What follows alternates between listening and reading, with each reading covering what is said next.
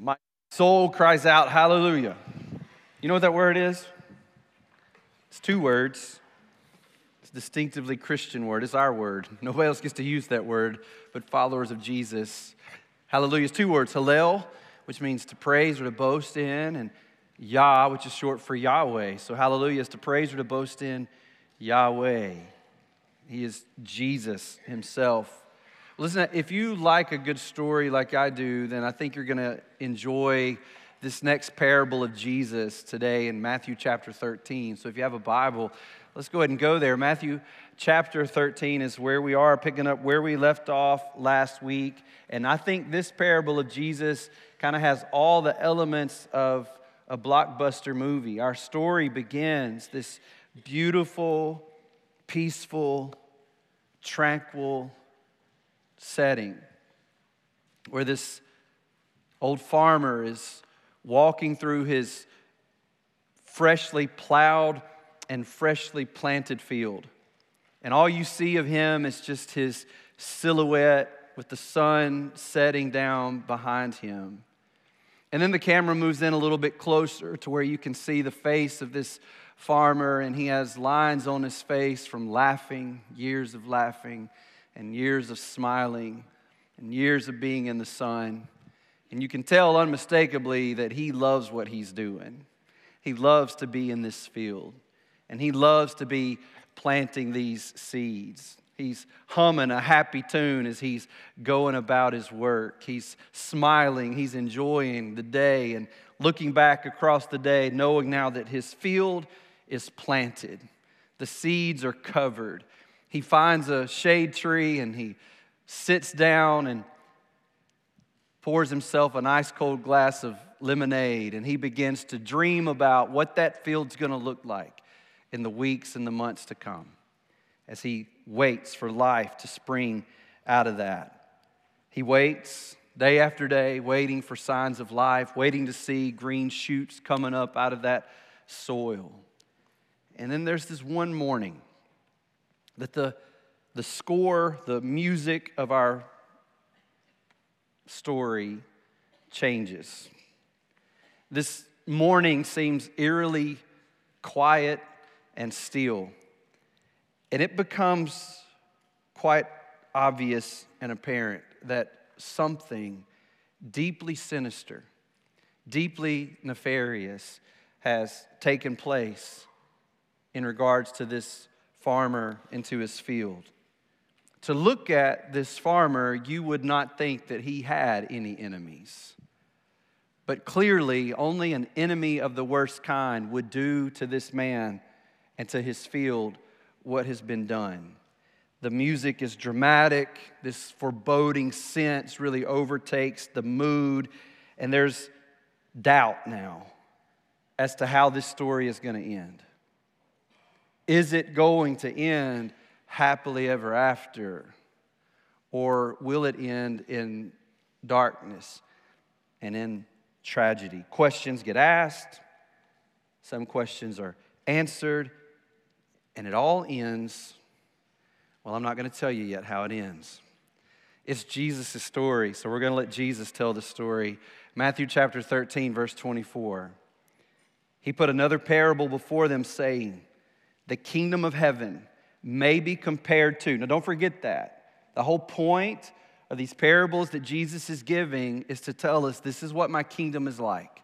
I want you to understand this is what the kingdom of heaven is like. So he says, the kingdom of heaven may be compared to a man who sowed good seed in his field. But while his men were sleeping, his enemy came and sowed weeds among the wheat and went away. Now, I know what you're thinking. You're thinking, weeds? Like, I thought this was a dramatic story and somebody just threw some weeds in the man's garden. That's really not that big a deal. It's a huge deal. So, you would have known that had you been a listener 2,000 years ago. This was no ordinary weed. This weed is thought to be a weed that's called darnel. It's sometimes referred to as wheat's evil twin.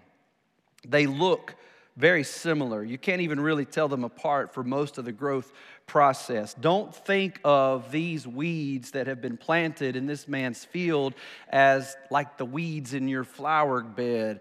at home. It's not like that. This act of planting this weed in this man's field is more than an aggravation, it's potentially a lethal act because this particular weed is poisonous. It can be lethal to animals, it can be lethal even to people. As I was kind of studying about this weed, I came across a, an article in a magazine that probably you all subscribe to called Ethnobiology.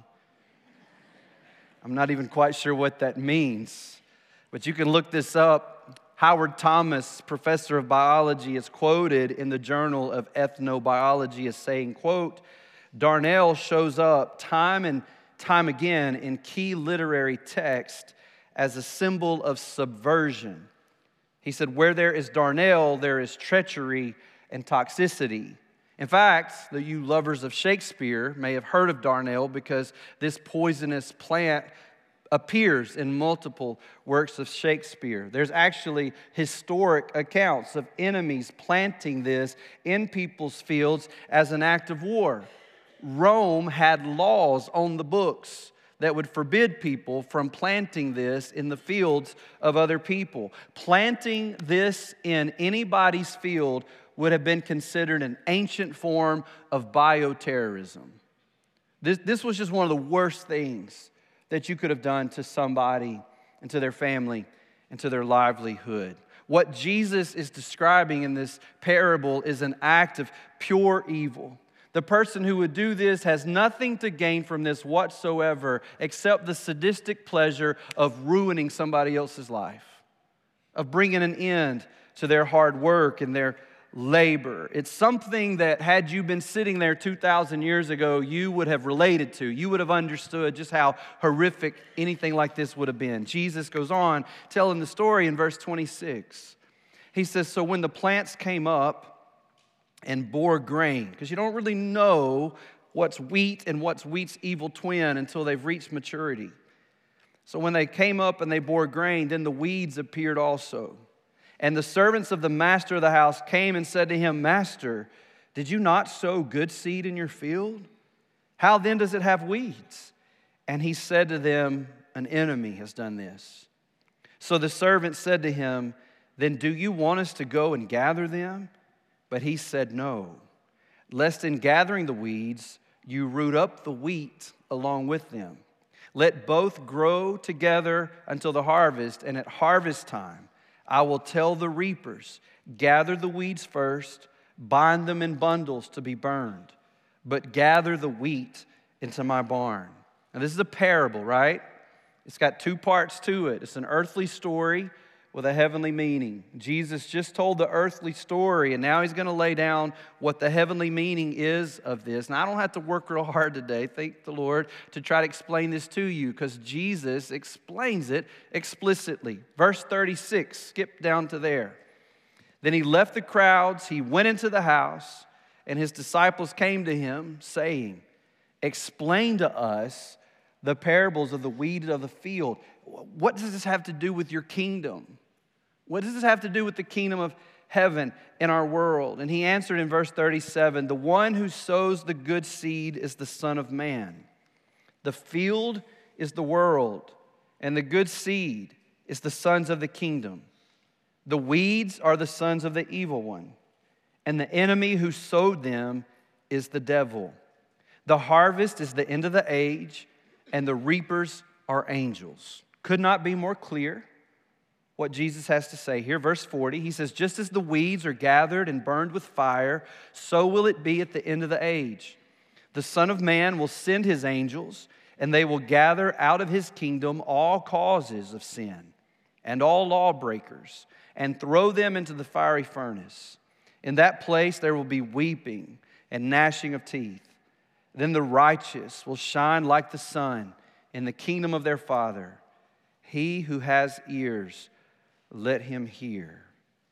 Jesus clearly tells us here what everything in this parable represents. If you got a pen and piece of paper or on your phone, let's make a list.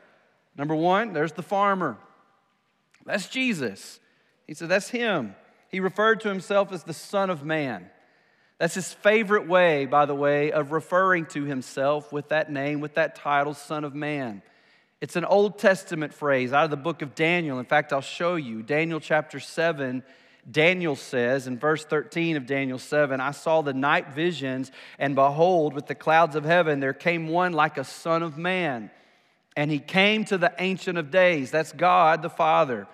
And, and the Son of Man is Jesus. He comes to the Ancient of Days and was presented before him. And to him, to the Son of Man, was given dominion and glory and a kingdom, right? That all peoples, nations, and languages should serve him. His dominion is an everlasting dominion which shall not pass away, and his kingdom one that shall not be destroyed. And Jesus loves to take that passage with Son of Man and kingdom and bring it into the Gospels where he's talking about the kingdom and referring to himself as the Son of Man. So the field belongs to Jesus. He's the Son of Man. What is the field? Well, Jesus tells us in verse 38 that the field is the world. Some people have tried to make this a, a parable about the church, but it's bigger than that. It's a parable about the whole world, the world that God so loved, that he gave his only begotten Son, that who would ever, whoever would believe in him would not perish but have everlasting life. You see, Jesus' blood was shed on the cross of Calvary for the seed that he's planting in the world. This is no cheap seed. It comes at the cost of the life of Christ himself. Third is the good seed. Jesus tells us in verse 38 that's sons of the kingdom. Who is that? That's you. If you've put your faith in Jesus as your Savior and your Lord, you are who He has in mind in this story. You are the good seed that He has put into this ground, in the field, in this world. Jesus has reconciled us to his Father by grace alone, through faith alone, in Christ alone. The good seed are the people who are saved. We're not good before we're saved. We're good because Jesus has saved us. He has applied the righteousness of Jesus to us. Our sin has been removed, and God has declared us righteous in His sight. We're not good because of what we've done. We're good seed because of what Jesus has done for us. Number four, we have the weeds. What is that? Jesus says the weeds are the sons of the evil one. So here's what we know the wheat and the weeds are people. The wheat and the weeds in Jesus' story here are people. Who are they? They're the saved and the unsaved. They're those that belong to the kingdom of heaven and those that belong to the kingdom of darkness.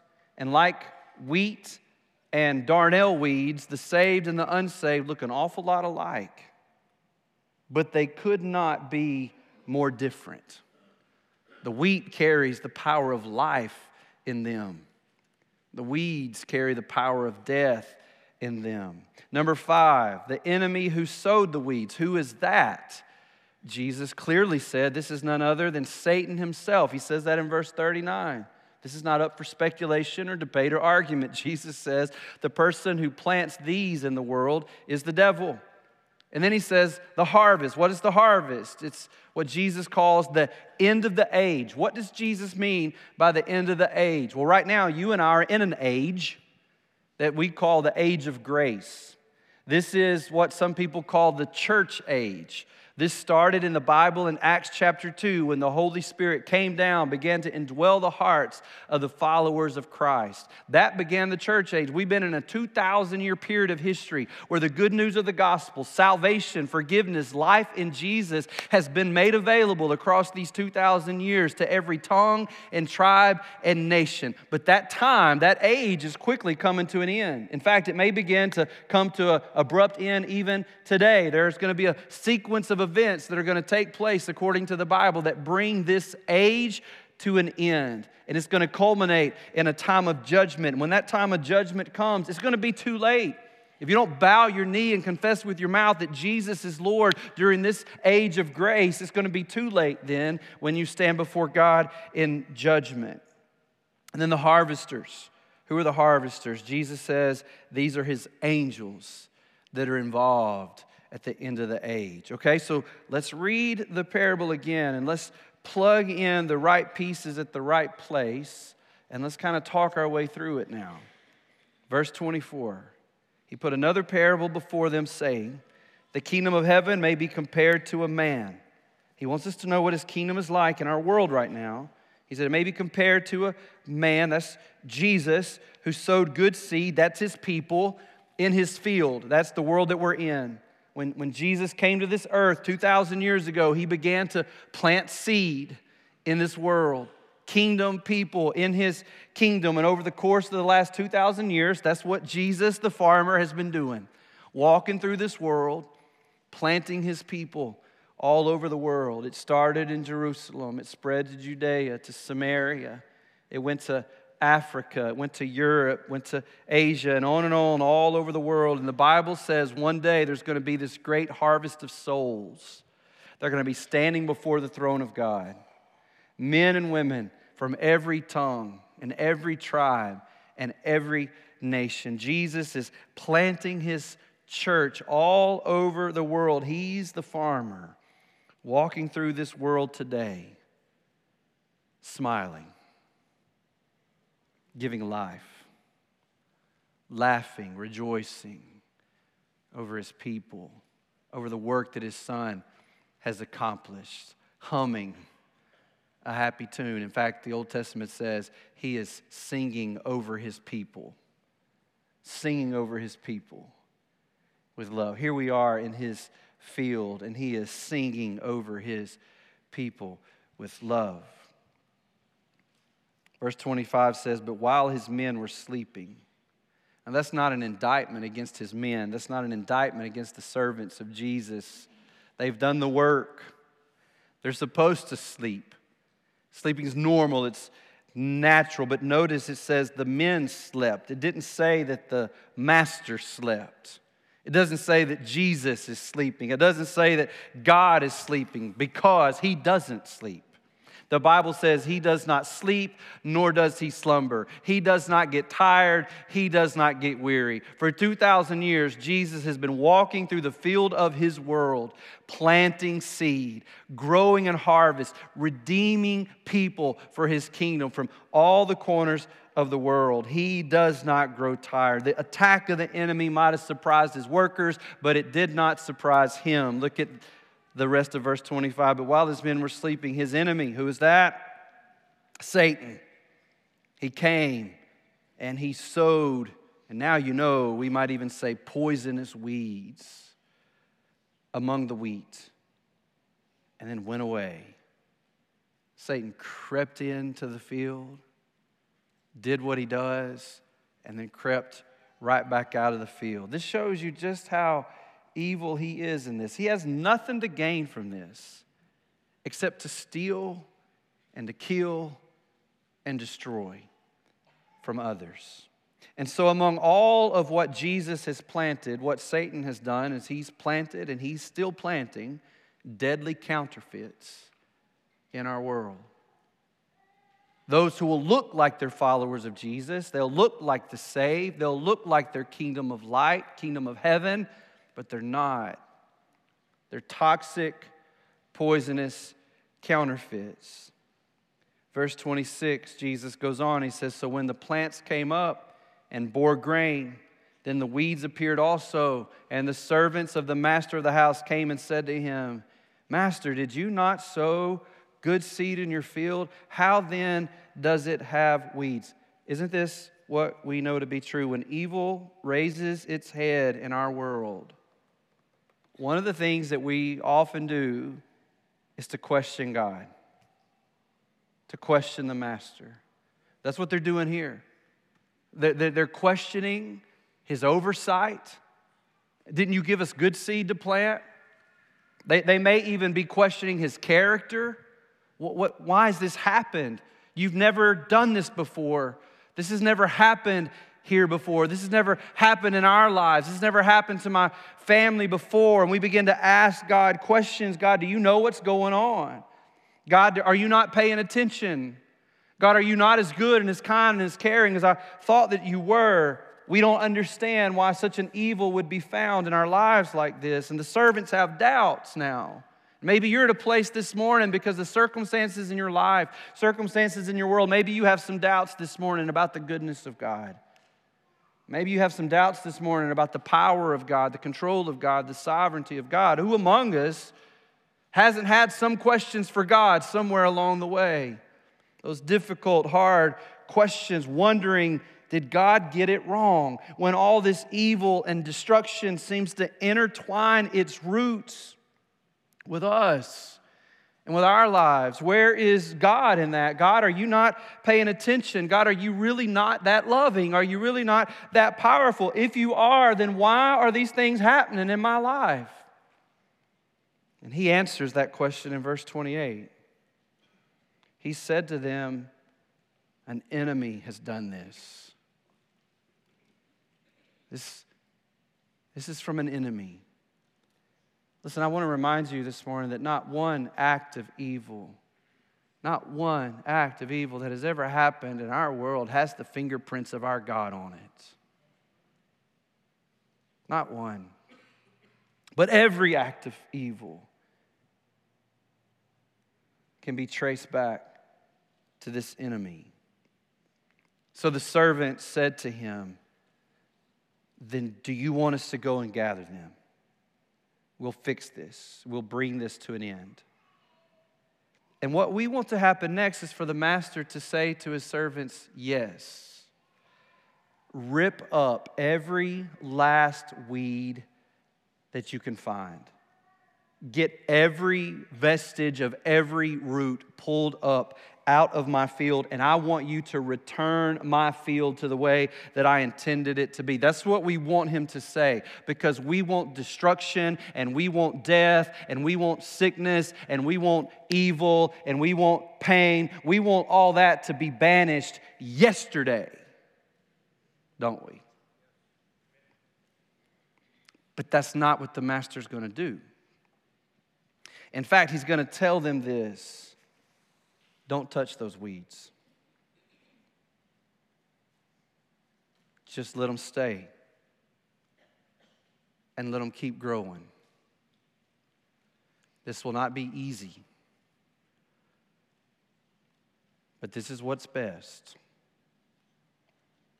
Let them stay, let them keep growing, and let them keep growing right alongside and even entangled with and among my people. Now, I want to pause right there and I want to talk about what's known as the problem of evil. Evil is not random, it is the intentional work of an enemy of God. It is the intentional work of Satan. Just as Jesus is working in this world to plant a harvest of righteousness, Satan is always trying to have the mirror image of Jesus and his work, and he's planting a harvest of unrighteousness, a harvest of evil. And he is busy this morning sowing his poisonous seed into hearts and into families and into schools and into neighborhoods and into workplaces and into governments all around the world. The world that is our Father's world, the world that He gave to the Son of Man, the world that Jesus died for to rescue and to save. Satan is bent, bound, and determined to poison every square acre of this world. These evil thorns and thistles are a fact of life for us in this post Eden world that you and I live in. Of this, you can be sure wherever God is working, Satan's working too. That ought to be a word of encouragement for some of you who feel like Satan's doing overtime on you right now. He's working where God's working. And if God's working hard and fast in your life, I bet you Satan's working hard and fast in your life too. Jesus is describing the work of Satan in this parable. Satan's aim is to cause catastrophic effects on the seeds of God, on the people of God, on the kingdom of God, and the harvest that Jesus died to one day bring into his kingdom. The devil is always planting seeds right alongside where Jesus is planting his seed. Jesus plants sons and daughters in his kingdom, and Satan comes along and plants sons and daughters of his kingdom right alongside. And this gets ugly. It gets ugly really fast. This evil grows up into all kinds of hellish things like envy, like hate, like bitterness, like murder, like rape, like bigotry like immorality of all kinds, like child abuse, like sex trafficking, human tra- trafficking, like genocide, and on and on. And this is where our questions come in. If God is real and Jesus has come and his kingdom is here, then why is all this stuff happening in our world? Why is life like it is. Why is God allowing all of this evil to exist here in this place? And this is famously called the problem of evil, and it goes like this If God is really loving and if God is really good, He would want to bring this evil to an end. And if God is all powerful, He could bring this evil to an end but this evil hasn't ended. So, therefore, either God isn't good, isn't loving, or isn't all powerful. Or, and this is the conclusion that many have made in our world, or there is no God. There just is no God. And to that, I would say this God is loving and God is good and He does want to bring this evil to an end. And to that, I would say God is all powerful, and He can bring this evil to an end. And you're right. This evil has not been brought to an end, it has not been stopped. But you forgot one word yet. He just hasn't brought it to an end yet, but He will. And He will because He is good and He is loving. And He will because He is all powerful and He can and He will. Back to the story. The harvester said to the master, Do you want us to go out there and yank them all up and rid your world of them? In verse 29, He said, No. Lest in gathering the weeds, you root up the wheat along with them. By now, the roots are entangled together. If you pull the weeds up, you're going to disrupt the harvest. You're going to bring the harvest to a premature end. Listen, today, if God removed all the evil from our world, today, if God removed all the potential of evil from our world, that would mean that He would also be uprooting free will from our world. There's no more potential of evil. There's no more free will. Without free will, we're only robots. Without free will, there's no love. We don't have the capacity to love others or to be loved by others. And furthermore, if God uprooted the potential for all evil, He's going to uproot me and you. Because in this broken, fallen world, even though we're redeemed, there's still an old nature in us that is very capable of doing evil, right? So God would have to pull us out of this place as well. It is the grace of God that is letting the wheat and the weeds live together in this world right now. And rather than removing me and you from it, He is redeeming us in it and changing us in it. So, will God ever deal with this evil? Yes. Look at what Jesus says, verse 30. Let both grow together until. I don't know about y'all, but every time Jesus says until, I get a good feeling deep down in my heart. Like his toes just tapping. He's like, until. He says, let both grow together until the harvest. What did he tell us the harvest is? It's the end of the age. He says, until the harvest. And at harvest time, he says, I will tell the reapers, it's time. It's time. Gather the weeds, gather them first, and bind them in bundles to be burned. But gather the wheat into my barn. You see, one day, not too far from now, Jesus is going to separate the wheat from the weeds. Not too long from now, he's going to separate the sheep from the goats. Not too far from now, he's going to separate the saved from the unsaved. And the Bible is clear the saved will go on with the Lord to eternal life, the unsaved will depart from the Lord into eternal punishment.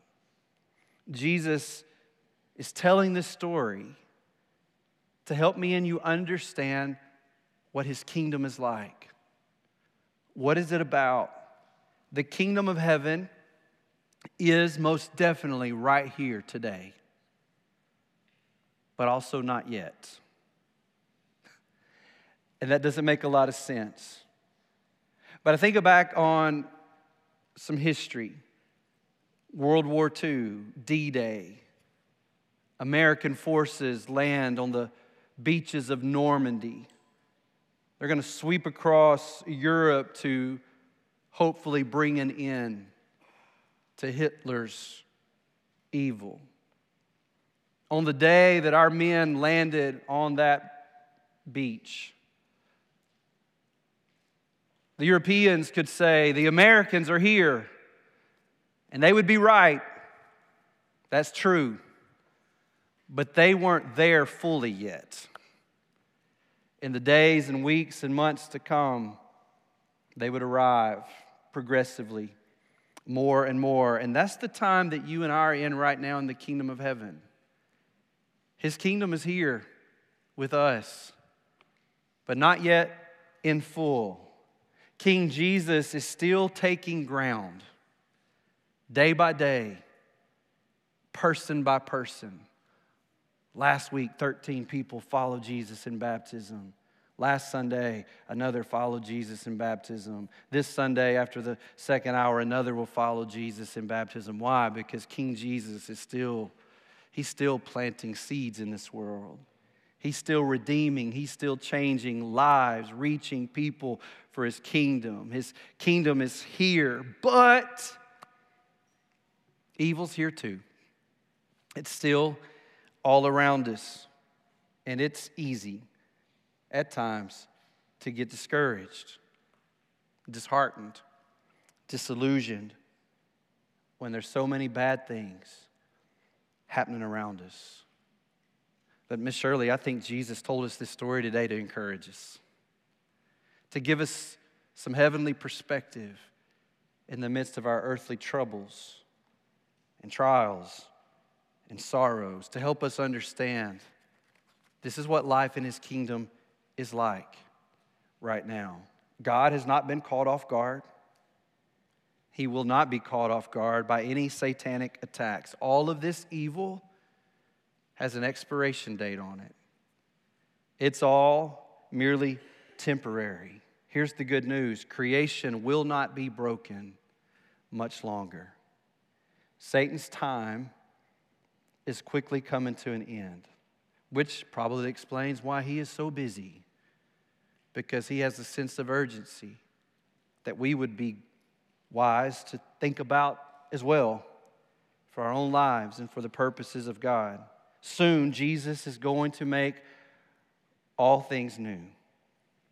And that laundry list of evils that I gave you a few moments ago will all be gone and forgotten. The workers wanted to deal with the weeds right then in their own way, but God had a better plan. He's got a better plan than you have, by the way. Let me remind you of that today. As servants, we, we like to make suggestions to Him often. How about we do it this way? How about we do that? How about we do this? But I want to remind you today Jesus has a far better plan than any of us have. And He's operating off a different timetable than you and I are operating off of. Jesus said, just wait. Something we don't like to do. But he says, just wait. My way's better, but you're going to have to wait. And just wait till harvest time. So, what do we do in the meantime? What do we do in the waiting? We got to trust God and trust that God knows what He's doing. Look at verse 40. Jesus goes on to say, Just as the weeds are gathered and burned with fire, so will it be at the end of the age. The Son of Man will send His angels, and they will gather out of His kingdom all causes of sin and all lawbreakers, and throw them into the fiery furnace. In that place there will be weeping and gnashing of teeth. Then the righteous, the sons and the daughters of God, who I remind you are only righteous because by grace God has given them the righteousness of Jesus as their own. Their righteousness will shine like the sun in the kingdom of their Father. He who has ears, let him hear. And I hope you're hearing this today. Because if you're hearing this today, that means by God's grace, you have spiritual ears to hear this with today. God's still talking to you. You're still hearing, you're still listening. You might say, okay, Pastor, I get it. Here's what I don't get. What's he waiting on? Here's what he's waiting on 2 Peter chapter 3 verse 9. The Lord is not slow to fulfill his promise. And you're going, "Yeah, he is." That's why Peter goes, "Like you count slowness." He's on a different timetable than you are. He's got a different perspective than you have. The Lord is not slow to fulfill his promises, some count slowness, but is patient toward you, not wishing that any should perish, but that all should reach repentance. This is why God is waiting. Because the heart of our God, Justin, is so good. He wants to see weeds become wheat. And this is one more thing that God can do that Satan cannot do. God can transform weeds to wheat, but Satan cannot transform wheat to weeds. If you're wheat, praise God, you're going to be wheat forever. But if you're here today and you're a weed, here's good news.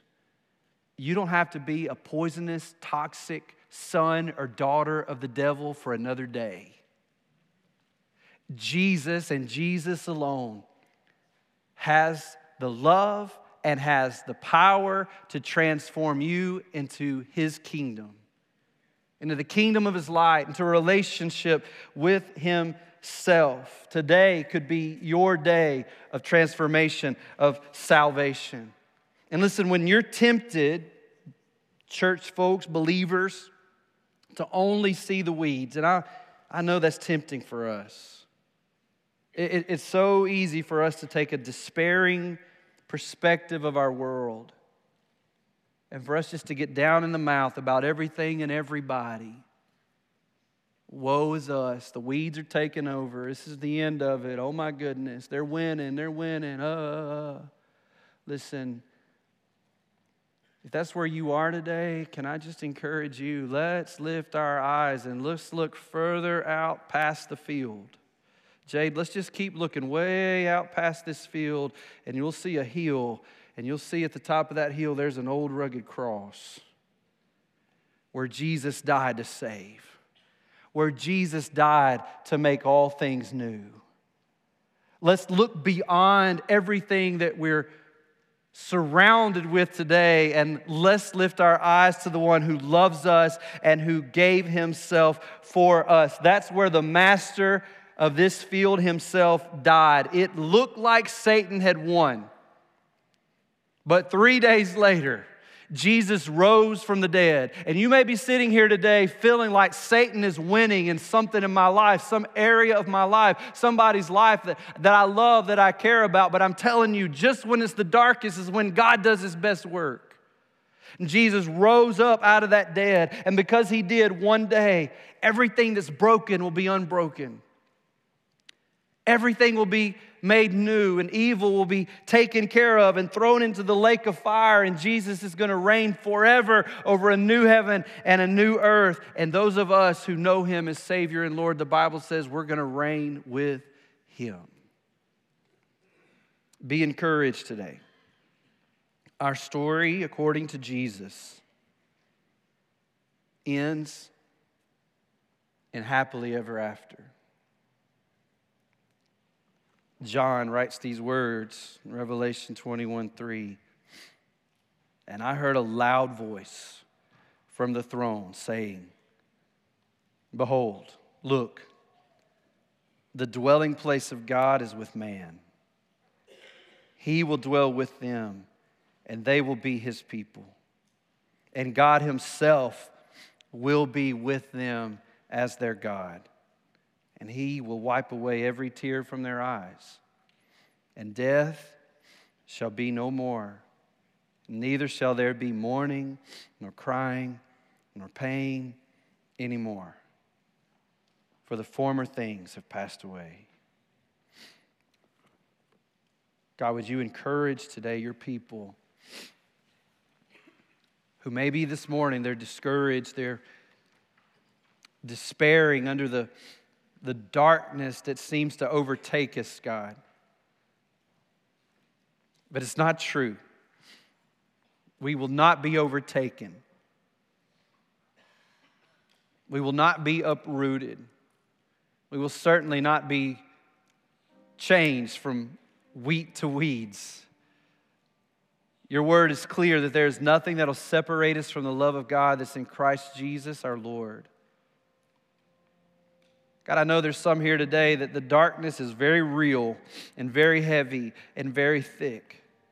But God, would you help us today to lift our eyes, to see beyond the weed and the weeds, and to see our Master no longer on a cross, but risen and ruling and reigning and calling the right shots over his field at all times. It doesn't always make sense to us. And we find ourselves questioning, isn't there a better way? But God, this morning, give us confidence to believe that you're calling the right shots, you're making the right decisions. And God, help us to keep our eyes on you today and to trust you as we walk through the darkness of this world, through the darkness of this life.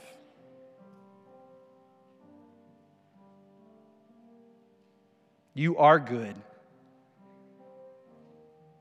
And you want to bring this madness to an end. And you are powerful, and you can bring this madness to an end, and you will. You will. And I believe that with all my heart. Would you help my brothers and sisters to believe it too? And God, for any that's here today that don't know you, God, I pray that today they would trust you, that you can change their life. You can take out the darkness and the sin and the poison. You can change and give new life if they would only believe and trust Jesus to be Savior and Lord. You've done it for me.